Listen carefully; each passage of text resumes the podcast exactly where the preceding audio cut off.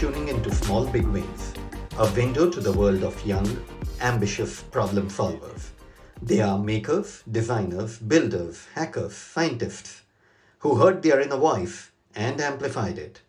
To learn more about our guest and to view the highlights of this episode, head on over to fbw.hvj.coach.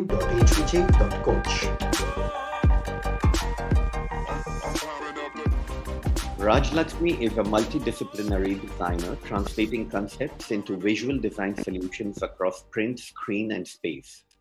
Here's a quick overview of her journey finance to graphic design to user experience. She is creative at heart, so it wasn't difficult for her to wave the metric driven world goodbye. She has lived in four different parts of the world India, Singapore, London, and New York. And she is just 24. She is interested in exploring how culture informs design choices and storytelling for brands. She enjoys illustrating, editorial design, motion design, and most recently, experimenting with code. Her college thesis, One Mindful Mind, is a positive psychology print toolkit for children. One Mindful Mind is an interactive print toolkit that fosters positive psychology among children by helping parents turn into counselors. It equips children to take charge of their own well being and encourages light-hearted yet crucially significant discussions between the parent and child. This helps children grow into resilient and well adapted adults. One Mindful Mind won 15 international awards, including two Cannes Lions, across design, art direction, print, healthcare, specialty products, and packaging design, and have indeed given an exciting start to Raj Lakshmi's career. Now, please join me in welcoming Raj Lakshmi to the Small Big Wins podcast. Welcome, Raj Lakshmi. Thank you so much for that introduction and thank you for having me. I'm super excited to be here. Thank you so much. Looking forward to take this conversation further. You are creative at heart. There's no doubt about it. It goes by the accolades you have collected, uh, very well deserved for One Mindful Mind. After your school education, you went into accounting and the Yes, world of numbers. So, what took you in metrics? Okay, so when I just came out of school and I had to pick a direction, I honestly had no clarity on what I wanted to do. And, you know, so I just followed the herd and I studied BBA. Um, and what's more interesting is how I got into design. So the thing about me is that I'm super adaptive when it comes to learning. And so whether I'm studying accounting or art or design, I just like to go all the way. Um, and there was a point when I realized that I was channeling all of my energy into this blindly without any self awareness. And honestly, that small shift is, you know, all it takes to turn that around. And of course, like I've always been a creative at heart. Um, and it's funny how creativity is something that's that's just been with me all along, but I never gave it the power to do bigger things because I think for me, creativity was just living within those boundaries of, you know, making birthday cards or doodles or those two hours that I would spend at art class every weekend. Um, I kind of just looked at it like an outlet or like a hobby. But I think it's only later that I realized that creativity is so much bigger than that. Um, and when I was out of school, I didn't really know what graphic design was and, and that it can go beyond just making something look pretty.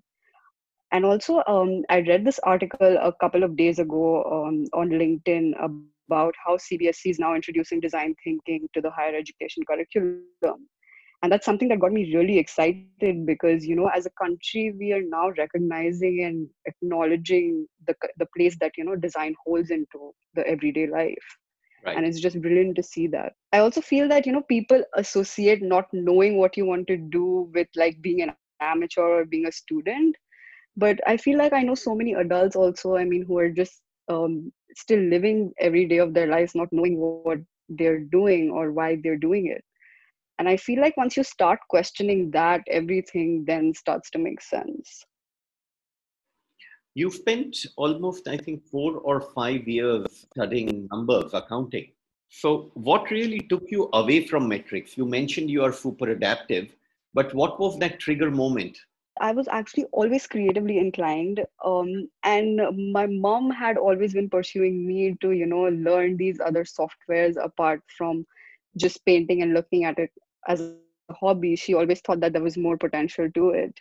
But um, again, um, back in India, you know, the kind of curriculum that we had, we were just like blindly looking at those three fields, like, you know, just science, arts, or accountancy and commerce. So um, I, I I didn't have that kind of guidance or the kind of clarity to to know what was out there in the world for me. Um, and once I started learning those softwares, that's when I realized that this is something that that that really kicks it for me, and I, I really enjoy doing this. Um, and that's when I decided to um, apply to design schools instead of doing MBA, which I was like really headfast about even um, just a couple of years ago. Uh, and once I went there, um, I, I just started to, you know, learn all the fundamental principles of design and, and how it just integrates with everyday life. And that's when One Mindful Mind came about. Um, so maybe I can take you through like how it all began. Yeah, yeah, please go ahead. Go ahead and tell us the story about One Mindful Mind. Okay, so um, this is super close to my heart, and um, it all started in London when when I was studying visual communication in early 2018.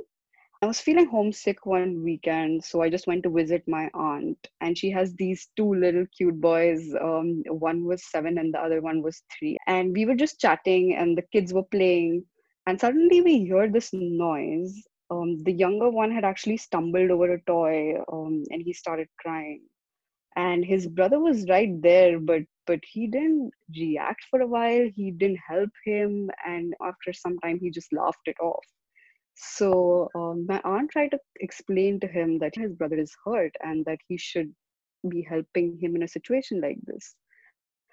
And i had a conversation with my aunt later that day and i remember calling out how helpless she feels you know when it comes to imbibing feelings of empathy. A problem was right there right in front of me and, and i knew design could be an answer to this and that's when my project kicked off but but you know the challenge was that pediatric mental health is just it's such a sensitive area and it's it's something that you need so much expertise in. And i had absolutely no background or subject knowledge of this. Right. i knew i kind of needed to um, educate myself ground up you know just to make the ship sail. And of course half knowledge can be dangerous for anyone and more so when it comes to younger children so um, that's when i kind of started doing my research and i stayed at it for about 40 days. And then some facts started coming to light and, and i started uh, creating mind maps just to give me more clarity about the different factors that really affect mental health and and the relationship of these factors with one another. And the more i read the better i kind of understood the density of this situation um, also at the time um, there was this petition going on in the united kingdom to make um, pshe a part of the school curriculum. Um, pshe is basically personal social health um, and economic education. And i feel like children are increasingly you know being impacted with these unpleasant experiences that they're facing in their everyday lives at school like um, bullying and anxiety isolation self-hate. I mean these are such strong words but it's just so hard to believe that such young children are facing these problems. And i think the heartbreaking reality is that these children don't really have the coping mechanisms which are um, needed to deal with these kind of negative circumstances. And i also feel that um, as a child when you're a victim to um, abrasive behavior you kind of carry it all the way into adulthood without realizing it. And it just transitions into this bigger blockage that that you can't make sense of. And i think it's important to be able to convert and and just change that um, into like a positive outlook early on. Um, and this is something that we don't really teach them. Like as parents i think we we all take us take the situation as it comes or when it's already happened when the damage is done so for instance if you receive a call from the school saying that your child has been suspended temporarily for bad behavior that's when you actually act on it. And and and that's where the problem lies. Because um, most children don't really understand the meaning of empathy and and moral and compassionate behavior is it's just considered uncool. And then um, also on the school front things are pretty bleak because um, most schools in india and also abroad they don't really have a mandatory mental health curriculum in place. Uh, we of course we do have counselors but then uh, children are always in a dilemma whether to approach them or not.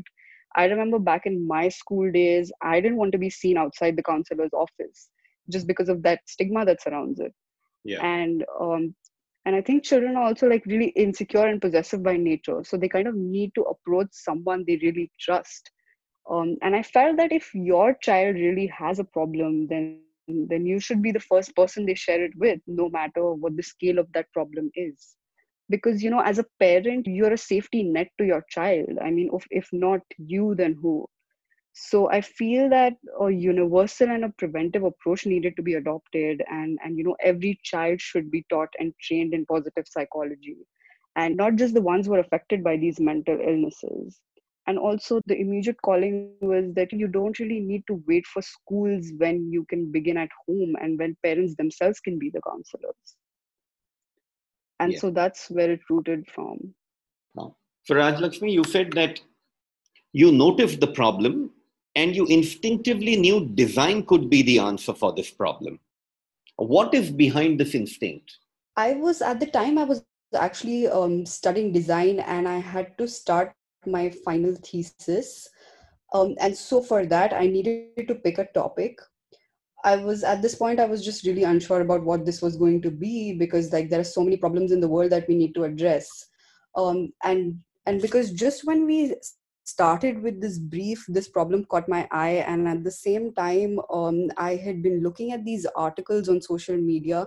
Like I mentioned earlier, there were these petitions going around, and so I, I really believe that you know design can be a solution for everything for any kind of social problem in the world.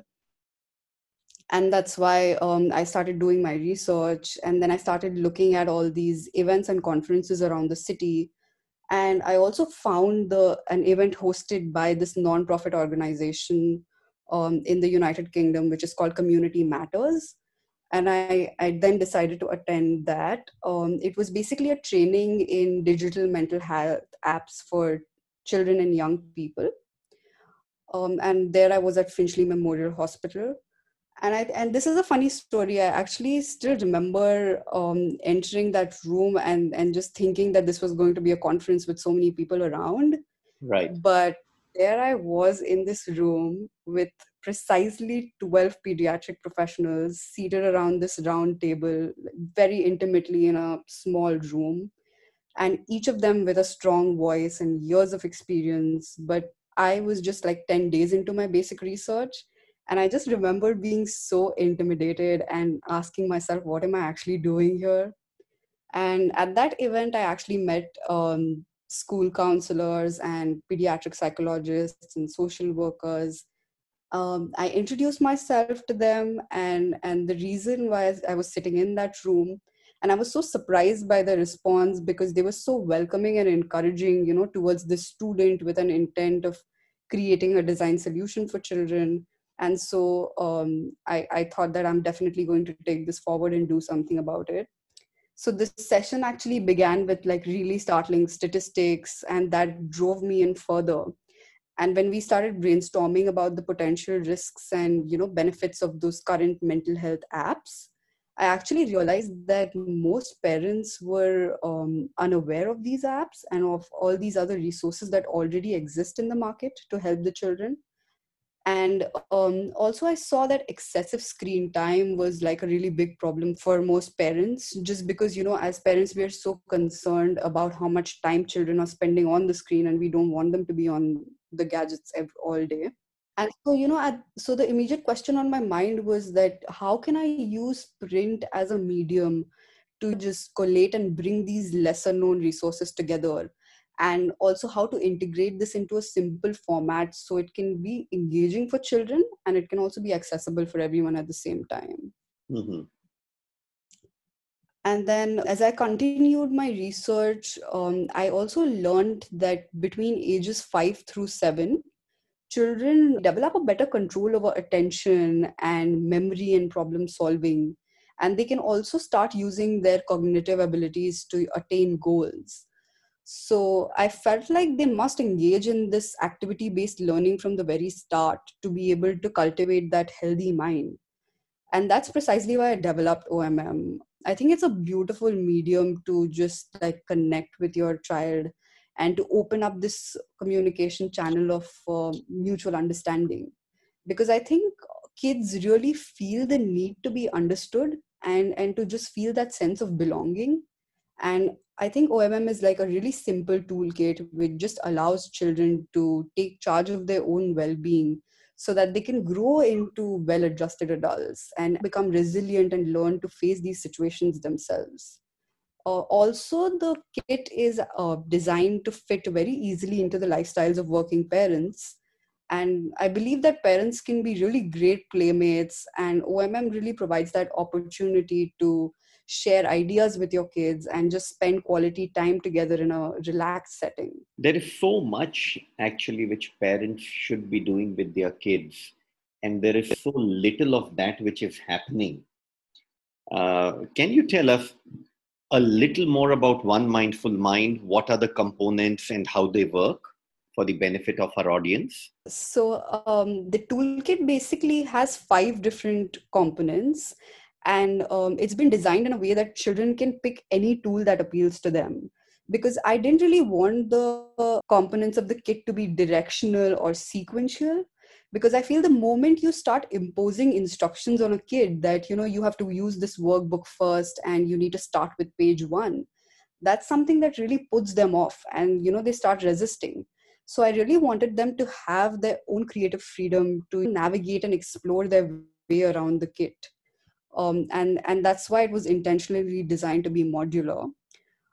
And um, I'm just going to tell you a little more about each tool. So yeah. the feeling flashcards are basically a set of 12 cards which list basic fundamental day-to-day feelings that we experience like being happy or sad um, angry and grumpy grateful embarrassed and and you know each of these cards has a set of activities that children can explore to understand that feeling better.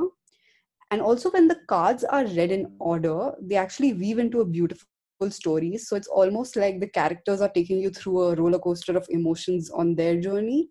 And also on the flip side um, there are multiple activities that they can perform. So it's a great storytelling um, set and it's also a great conversation starter so i'll just give you an example of an activity. Uh, for example on the angry card we have um, grab a piece of paper and draw lots and lots of clouds to help that anger float away. Right. Um, and and then you know the parent can also start having a conversation and asking the child that uh, what do you do when you feel angry? And you know what are the ways in which we could rectify that? And so i think those little conversations are really important um, moving on to the second tool there is a mood journal which is a really vibrant and colorful notebook which keeps a record of the child's thoughts and feelings.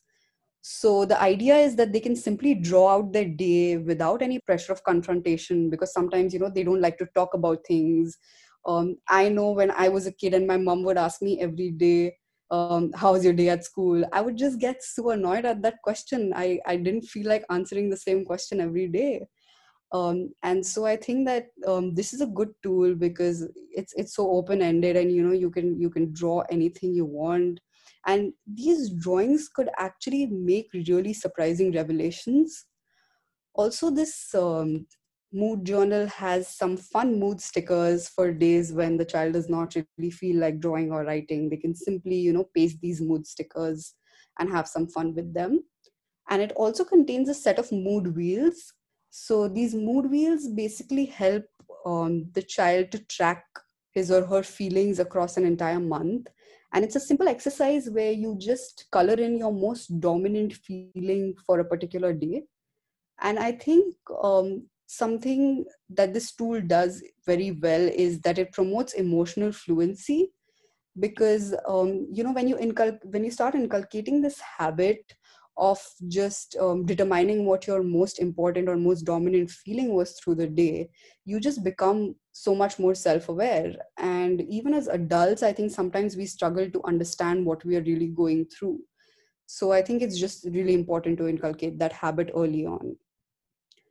And then we have the mindful workbook which is super exciting. It has all kinds of fun situation based problem solving activities um, in different forms. So it has stories poems and interactive exercises.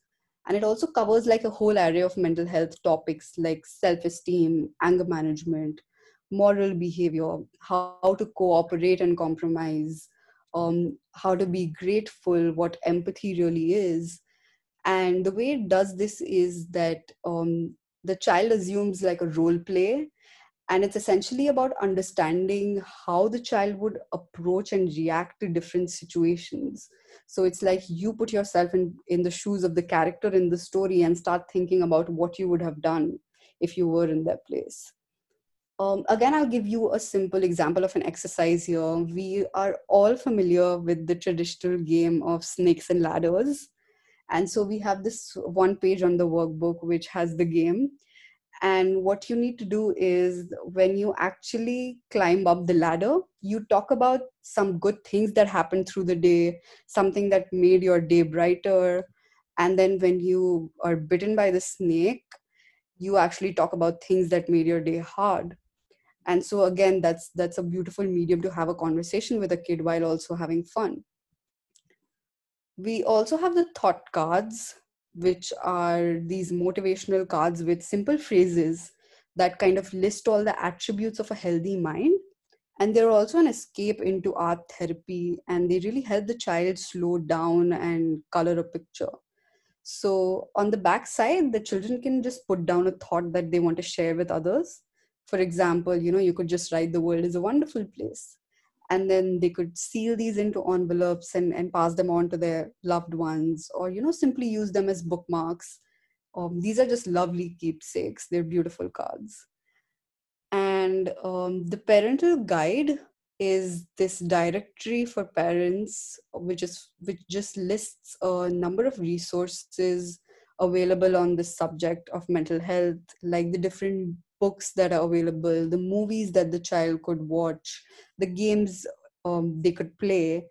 And there are also some fun prompts associated with each movie or game that you can um, do with your child once. Once, so yeah, that's pretty much the kit. It's absolutely phenomenal. What have been some of the responses which you have received from uh, parents about this? I think um, for parents, um, like I mentioned earlier, they have always, um, you know, they find it really hard to find a print medium which is equally engaging as as something that's available digitally today. Like you know i think children are playing animal crossing on the switch and to make something as engaging using print was a really big challenge. And that's something that i got a really positive response for um, and and they were really intrigued to to you know have an ownership of this box and uh, just this sense of plenty because children enjoy abundance and they like having things in abundance. And so i decided to go with this um, tool which has like you know five things inside rather than going with that one book. And also um, i think we got really positive feedback on the fact that their attention span for this was much higher than they they had anticipated. And i think that's also because i tried to use a variety of materials and textures to just keep the child intrigued and and you know to drive that curiosity that we all have within us. Um, and also if you see the color palette is is composed of really bright and vivid colors and and that really appeals to a child's field of vision. So i think that has been really successful and uh, if, if parents would like to order this or teachers would like to order this kit, how do they do that? They would actually need to write to us. This whole process, uh, you're visiting your aunt and that moment between the two children, uh, the conversation you have with your aunt, that how difficult she finds to imbibe feelings of empathy in the children, your research in pediatric mental health, and you end up in this uh, workshop for mental health apps. Do you think these are coincidences or is it part of a larger design that this happened to you? Well, I, I would actually consider them both. Um, and I would also like to add to that once I graduated, I actually joined TBWA in Mumbai. And I, they really liked my project, and we decided to develop this further. Um, and for those who don't know about TBWA, it's it's actually a global advertising agency. And I think um, as a designer, I'm I'm just really this control freak, and and I really enjoy working independently and taking ownership of everything I do. But my experience at this agency really changed that perception. And so, you know, when this this entire sequence of events they when they just happened i feel like everything happened at the right place and at the right time and i was where i was meant to be. And and at the agency you know like i said i finally understood why two heads are better than one and and that other people can always add more value to your projects. And i had the chance to work with such wonderful humans um, especially with my boss geet and our chief creative officer parks and i think the relationship that you share with people um, at the workplace is just really directly proportional to your productivity. And as humans i think we we all have that need for personal connection for support meaning and and just plain happiness. And i just really enjoyed being there and i'm so glad that we created something amazing together I, feel like one of the most wonderful things about um, good design is just the ability it has to pause life and you know just trigger a conversation. And no matter what i'm going through or how bad of a day i've had when i see great creative work i'm suddenly transfixed to like zoom out of the world stand still and just acknowledge it. And for me um, good work is really about how you make people feel so i think just to get such great feedback from everyone um, on this project has been really fulfilling. One mindful mind went on to win so many international awards and i think the prime of them were the two Cannes Lions which put the project in global recognition uh, mode. How mm-hmm. did that journey happen? I think one of my biggest learnings through this journey has been that you don't have to limit your capabilities to your title or your job description. I was actually a designer at TBWA when I was doing it, and you may be called a designer, but in reality, you still don multiple hats which are concealed under that title of a designer. And on this project, um, I, I gave in all my energy and, and I worked as a researcher, as a psychologist, art director, designer, illustrator, copywriter. And I think that's why this project is, you know, the biggest of my learnings. And it really taught me uh, how wide our bandwidth is as humans if we are really willing to do something and get it out there. I also feel that by focusing on one passion, we just limit our world and we continue to seek what we already have. But i think for me the right approach is embracing the uncertainty and and being open to the idea that you you have multiple passions to indulge in. And that's why i could play those multiple roles on this. And this is the student in me speaking right now because i'm a tireless learner. I love studying and i love learning new skills um, and i think it's it's just such an effective way to get in touch with the activities that that fuel your creativity and inspiration. And i just think th- that's the very flavor of design right? Because we are we're constantly trying different things and and there's no right or wrong. It's just like a bunch of wonderful ideas that you're sweating out and you're kind of putting your heart into it. And sometimes they make it out in the world and other times they're just killed but but that very experience of you know conceiving iterating and building something tangible from absolutely nothing is just so rewarding. And i think living with a purpose just requires you to do more to test your passions and and you know really lead with your heart. And so the more attention we pay to that i think the more connected we become just to this human experience.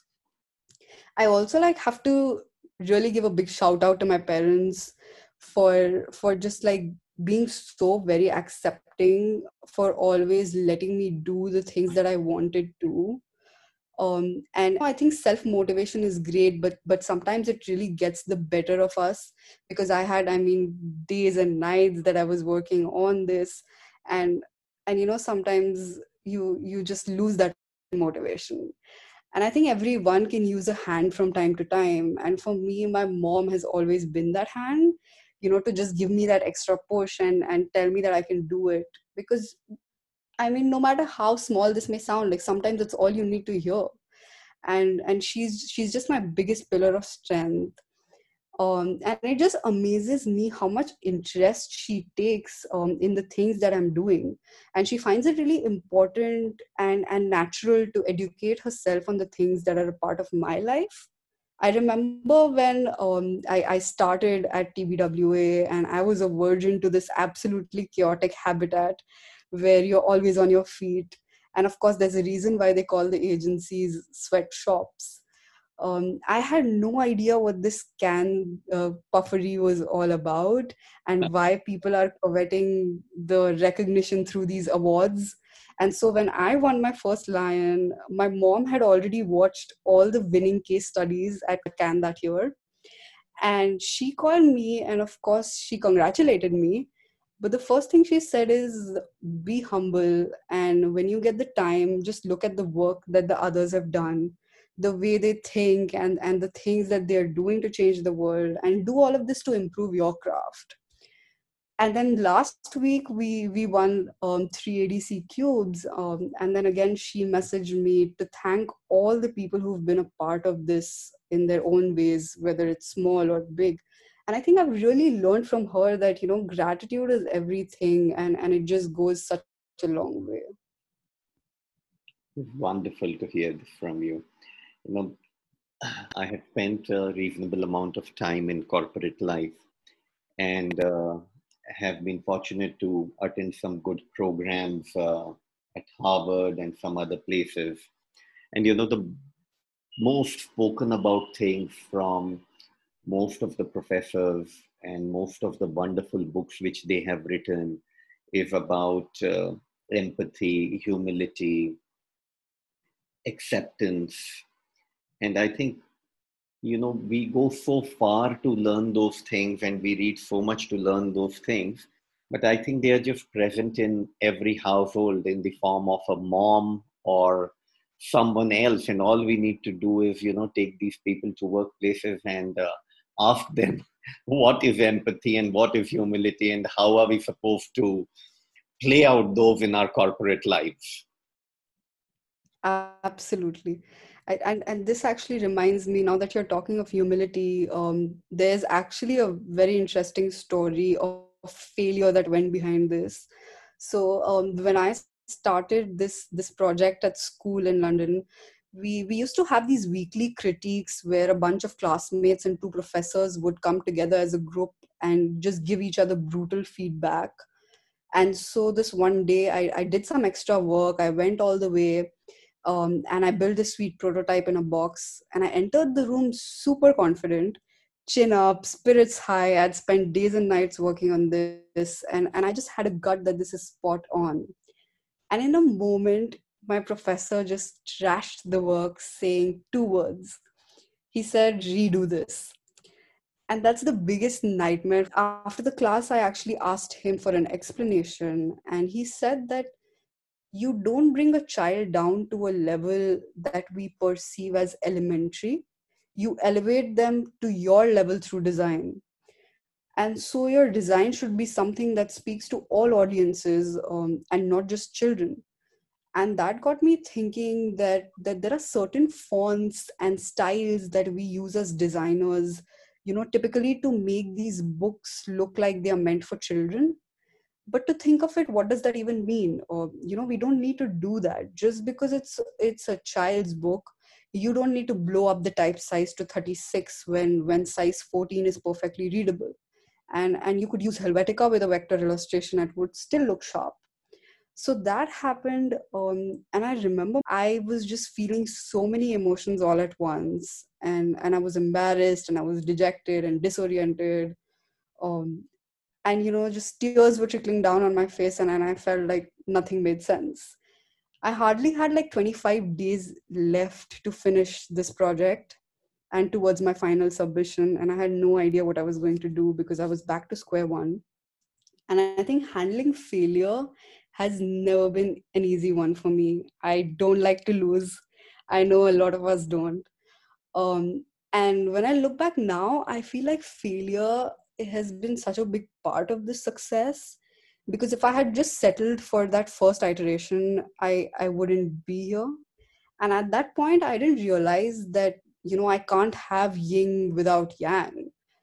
And there's no magic number of attempts at right or wrong. They're only experiences that reveal where and when you fit into the world. And of course just that series of events that happen and you're just lucky to be where you are and i think that day i learned that criticism is also such a big lesson in humility because criticism can bruise the ego but then it keeps you grounded and and it makes you easier to you know it makes it easier for you to work with others and just be more open to learning.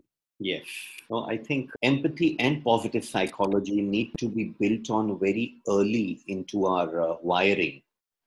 And the big focus in corporate life is on building empathy. And particularly, we are talking in today's times of COVID 19, whether I hear Harvard webinars or London Business School webinars, it is about empathy. Our focus is on empathy, but the empathy focus should have been much earlier in our lives as children and it should have been much earlier in the life of our parents when we were kids in the life of our teachers. So i think you know so much difficulty we have in handling societal problems. And when i say societal problems it encompasses different kinds of corporate household or institutional problems. We have so much difficulty in handling those just because of the fact that we are not taught what empathy is, how to be genuine about empathy at the right time in our lives. Don't you think so? Yeah, I absolutely agree. Um, and I feel that you know it's it's smaller than what we think. Like to inculcate this within ourselves, you just require really small steps. Like you know for instance you just have to be good at listening to what others have to say or or you know you need to be good at picking up how, how other people are feeling. You you need to be thinking about how they're feeling or or you know um, you sometimes feel overwhelmed by tragic events or they feel overwhelmed and you just try to help others who are suffering and you're good at telling people when they aren't being honest or or sometimes when you're feeling drained or overwhelmed in social situations and and you just care, care deeply about other people. Yes so i think i think that your one mindful mind is not something only for children. It is equally uh, helpful for parents and for adults also. And uh, i don't know when and how i will get a chance but i will i will definitely like to evaluate in what kind of corporate setting can i introduce this and i would love to give you the feedback after that. Absolutely. That is that is so great to hear. Yeah. So you mentioned that design can be the solution for any kind of social problem. Can you can you talk to us what is design and why do you make such a strong statement about it? I need a little time to think about that. Yeah take your time. No problem. Six seven eight people whom i have spoken to so far have been uh, very high on design. And, and what I learned from them that design is not stereotyping. It is not mundane. Design mm-hmm. is not the the meaning of design which we which we think in our normal life. It is it is just being able to think of a solution in a different kind of a manner is design. Right. So that is what that is what I could get talking to talking to different kind of people. But I thought it would be nice to get your perspective. So we'll come back to this later if you wish. You said that a caring relationship, a sharing relationship at workplace is directly proportional to productivity. Right. And uh, the more and more workplaces we are encountering today do not have sharing and caring relationships. It's very black and white, it's transactional, it's restricted strictly to the job description. The leadership is not willing to take a chance of uh, having flexibility and having leeways in that. And we see as a result of that that there is a lot of corporate stress, there is a mid-age crisis. What do you think about this? How could this be solved in corporate places? I have to say that I I have actually been really fortunate um just because this was my first full-time gig and and I think that really um you know even changed the perception of of what a boss is and and of what hierarchy is in organizations.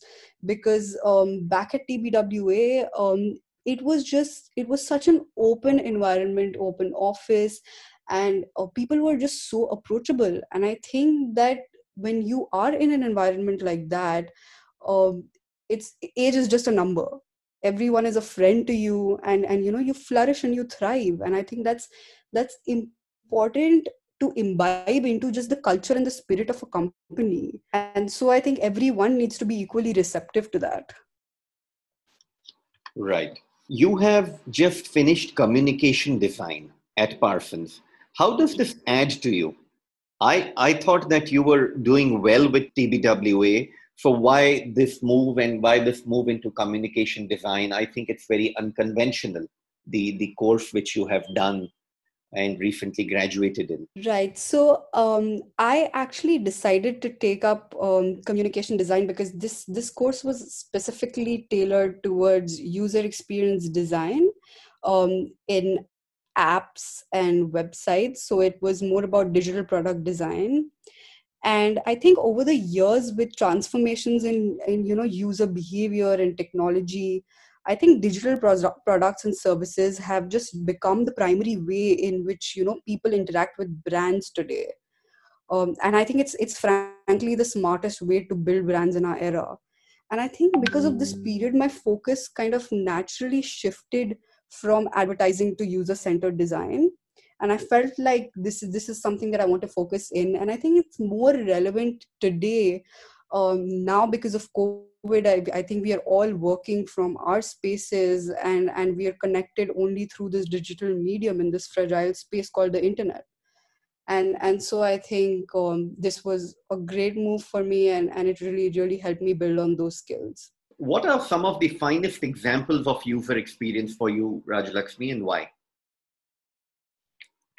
I think um, one of the most non-conventional interfaces that that really stands out to me um, and is one of my favorite pieces is is the iconic interface of the MTA vending machines, which is the subway here in New York. So it's the ticketing machines um, and i think they've been created at a time where you know touchscreen interfaces in public were, were still a novelty. Um, and and i think it's been used for over 20 years now uh, which is like a virtual eternity for an interface but it's it's still genius and and so user friendly i think just for for that interface to be continuing across the years is is such a brilliant example. Because i because you know we're in a world where things get redundant so easily because technology is fast moving and everything is constantly changing. And to have a masterpiece like that is is just brilliant. Somewhere uh, you mentioned in one of your messages to me that culture informs uh, design choices? This is actually something that I realized um, when I first started studying in London. Um, we had an early design exercise where we were just given some shapes like like a circle um, or squares and and some strips of paper and we were just asked each one of us we are from all different kinds of cultures and backgrounds and countries and we were just asked to interpret what what that particular symbol means to us. And it was just amazing to see how um, you know a red dot to someone from india meant a bindi but that same red dot to somebody else meant non-vegetarian. And um, even if you look at the swastik um, which is a very auspicious symbol for us in india if if you look at that from the german perspective it's actually a symbol for the nazis and hitler which is absolutely um, you know on the other end from being auspicious. And i think that's so intriguing because we have to be so sensitive to different cultures when we are even thinking of design or something as little as a symbol. It's just so so important to be careful about these details. You mentioned uh, that you have recently been delving into coding. How much do you think is coding helping you in being what you are I think the very first reason why I wanted to learn coding was that I, I had started designing websites and I actually had no knowledge of the front end and how the developer actually transitions these ideas into a working product. And so, a problem that I was facing uh, while I was a visual designer was that there was always this leakage or gap of information between the designer and the developer because as i know um, in india most agencies uh, always outsource you know uh, getting the website built rather than building that in house and so i feel that it's really important to understand the limitations of a platform and and you know to be able to design around that just to stay true to the design so that you know you you don't lose your perspective on it when it's transferred to somebody else and and i think that's something that's really helped me because in the future when i actually build out these products i know exactly what to expect what could go right and what could go wrong. And you know you're already um, aware of those contingencies. And you have uh, learned coding on your own. It, it is actually a part of my curriculum here um, which i could pick as an elective. All right You've studied in four different geographies. What Raj Lakshmi, if you couldn't go abroad and you had just studied in India, would that Raj Lakshmi be different? She would definitely be very different from what I am today. Um, and I think one of the biggest reasons behind that is that, you know, when we are back at home, and we are always in this bubble um, within this shell and we are just so protected that we don't really understand what it takes to be in the world out there just to feel what it is to be vulnerable and to and to make something um, you know from from the very scratch. And that's you know after moving out it's it's just like even little things like you know building your own furniture made me feel like i've invented something. It's it's something that i had never thought of doing. And and i and so you know when you start facing these situations it automatically starts you know reinforcing things within you. And and you really develop as a person. And just that exposure um, means the world to me. And and it makes me a much more confident person than i was. If you were to pick up a few points and say that from your experiences in studying in four different uh, geographies, what would you like Indian education to become into? What are they missing? I feel that um, with Indian education, you are always evaluated based on um, the textbooks that you study and the writing that you spill out during those exams I feel like I was never able to really reflect on who I am and what I want to be. And I was just like blindly reading, learning, and writing. Um, and and I think the difference here is that it it just really forces you to think about everything. People don't handhold you, but but you know there is this drive within you that that just comes instinctively. What are the other factors which we need to bring into our education so that we are actually drawing out of the child and not pushing things into the child? Right. Um I, I also think that you know the the very first um yeah just you know just the selection of of subjects that we have before us. I think everything has always um you know been been put together as this really strict curriculum. And and it's been like that traditionally for years and years with with very little revisions or modifications. And we we really need to start adapting to that and also you know more collaborative work. I think just being independent in being by yourself um, answering all those questions yourself is given so much importance. People really lose out on the spirit of you know working with a team um, building something together with them because you know you get to learn so much more from other people. I think here in this education system it's it's really about those numbers and and you know just just being competitive. But i think we can all be competitive in a healthier way and also i, I also feel something that's missing is that um i i back in school we never really got an opportunity to you know like present things. It was always like written work. And now more and more um, when i'm out in the world i understand that it's so important to be able to communicate your ideas no matter what kind of a profession you are in. But you know just just to be able to tell people um, what that idea is how you want to execute that and where it stands. And i and i think communication is a really big part of that and i'm, I'm still trying to build upon that. So i think um, it's something that should start from the very beginning. Uh, whole thing about positive psychology and the complete chain of events which inspired you to get into it and led into the development of one mindful mind as a culmination. This problem which you saw is not new. Many people have gone through this problem. Many people have also noticed this problem.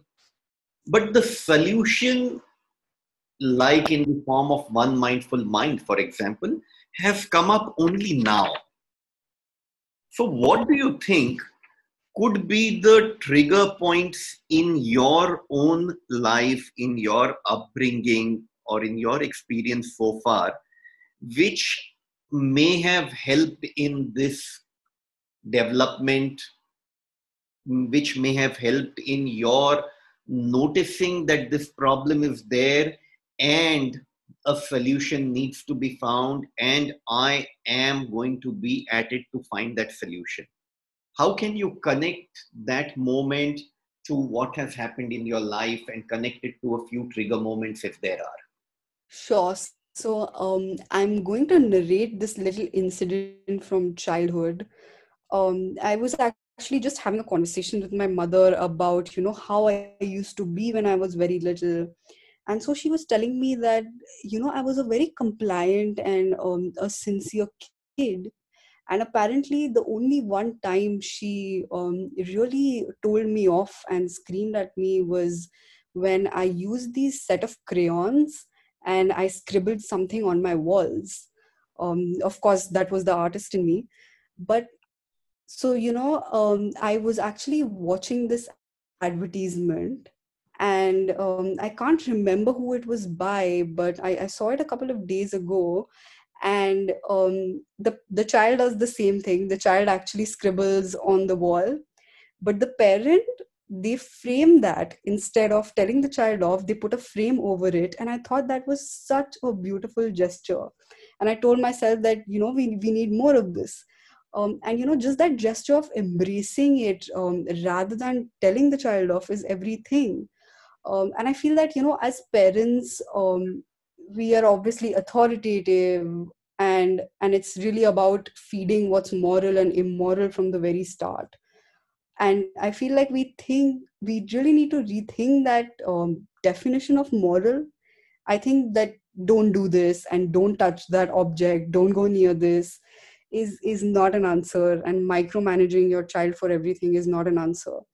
And i think that this kit is more than relevant today because um, just like this advertising example parents parenting and just just the way parents look at things is changing in so many ways today i think they're more understanding accommodative. They understand how important it is just to let the child be. And that's why i think this was the right moment to get it out. What is leadership for you? I think leadership is really about um, putting people before you and and always have people around who are smarter than you and embrace that because you know you have so much to learn from people. Just accepting the fact that everyone brings those different qualities on the table. And you know to just be able to leverage on each one of those and and and really work together as a team and hone everyone's strength within that i think those are really the qualities of a good leader. Are there any favorite books of yours which you're deeply influenced by which you would recommend someone to read? Okay so i think one book that's been um, really influential for me is the secret and also um, The Design of Everyday Things, which is um, a book by Don Norman. And most recently, I also um, read a book called Web Design, which was gifted to me. And it's it's basically the evolution of the digital world right from the start. I think that that's also a, a really interesting book, and it's really changed my perspective on, particularly on user interface design and one more that i think deserves a special mention is how to be a graphic designer without losing your soul that's that's i think the very first book that i read um, when i just like started designing. And i think that's a brilliant piece that everyone every designer should read which really boosts your morale.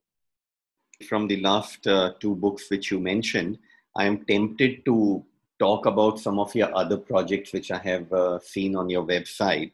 Uh, Lull, Moola, Beyond Surface, Bundled. Well, I, I, I just saw an exceptional quality of design, uh, exceptional workflow, which you have uh, put up on the website for each of the projects. Uh, are any of those projects going to see a complete fructification or they are just experiments? these are actually all um, academic experiments for now but i did get really positive feedback on Moola and lull and i was um, told by my guest critiques that i should definitely go ahead and try to get this out into the world and, and these are actually really recent projects so i think i would definitely like to work my way around them. Yeah i believe i believe lull and moola are really exceptional and i think there's a lot of work which you have already put into them so they are they are at a very advanced stage i feel already. Right it's great to hear that. I actually just just love my designs to be super refined. Great. Keep that going. Now one mindful mind you call it omm uh, as abbreviated. And uh, the word om itself uh, the the word which we use in the hindu system om. And one mindful mind is also om. And both are about mindfulness. Did you ever think about this? This was actually a mere coincidence. And i, I actually didn't realize that when i put that entire name. But because that the name was actually getting a little long to you know like uh, apply on different places in terms of design. It seemed wordy sometimes and that's when i decided to abbreviate this and that's when it came to my notice. And i thought um, that that was actually just so brilliant because um, it it actually means the entirety of the universe the the ultimate reality and you know divine truth and knowledge and i feel that this is exactly what we are doing because we are trying to educate children and prepare them for the universe that's true good what is divine to you to you and why do you think it is an answer to every social problem or it could be an answer to every social problem? It's actually such an important question, and, and that's why I'm just yeah. yeah. wondering. I think you know why this question came to me. If if I if I looked at Geet again, Blink, it solved the problem, right? Yeah. Okay. I, if I look at uh, Ankit, uh, whom I have spoken to just before I spoke to you, the previous podcast was Ankit, and Ankit saw you know, his trigger moment was via a friend, and they were by, by the Ganges in Kanpur, and they saw these truckloads of flowers being dumped into the river and spoiling the entire fragile ecosystem in the in the river. And his thinking, his creativity came out over there that okay, I have to make sure that I pick up these flowers and convert it into something useful so that they are not getting into the river. There is a problem he wanted to solve in that space, and he converted those flowers into organic agarbattis. Right. And uh, then, of course, you know, some other products came out as a result of R&D. And then there was Zach Latta, whom I had spoken to. He's in Silicon Valley. Zach uh, found the space that the way schools are teaching coding is something which is redundant, out of date, has no meaning at all. So he started hack clubs in schools. And he's already like 3% of the government schools, he has hack clubs over there. So they have all been problem solvers in their own way. They noticed the problem and they used some kind of creative solution which was directly related to their inner calling. So let me ask you that question again. What is design to you? And why do you think it can solve any kind of social problem? I think um, in today's world, design is just it's a very big responsibility because it, it just means to solve problems. And although um, you know design is mostly described as an object or or you know as a style a process it's actually I, I feel it's actually a process or an action. And um, i see it more as a verb and not really a noun because i think it's it's a tool for solving problems and and you know just discovering new ways to improve life for for everyone. And um, we call this design thinking but i think it basically means just you know asking the right questions and empathizing with people who who are facing these problems and and just solving and finding solutions that are cost effective environment friendly and, and and i think that's where that social angle comes in. Right. So given where you stand today raj lakshmi what's the road ahead? What are you thinking of? I definitely want to take this path towards design for good. And I would I would absolutely love to you know work in the domain of of course empathy and just human connections which i think is really important. But at the same time um, my focus is on digital products. So while i concentrate on that subject area i want to use digital products as a medium. And I, I really really want to be able to open an agency of my own by the end of this taking all the learnings this far. Fantastic all the very best with your vision and uh, keep doing the great work you have done it is indeed a great pleasure to talk to you today in this journey and uh, and you know i think if i were to sum this up i would I would quote from Gita saying that it is the action which is important. Do not get attached to the fruit of the action. I think the way you have gone in this journey, um, the way you have enjoyed yourself in this journey, you you never cared about what the outcome is going to bring to you. But in the end, the outcome has uh, resulted in bringing a lot of international accolades, a lot of international recognition, and that is great. But I think for you being able to be meaningful in your journey and uh, not being attached to the to the end result itself, I, I commend you and I appreciate you for that, Raj Lakshmi. Thank you so much. Thank you so much. Thank you.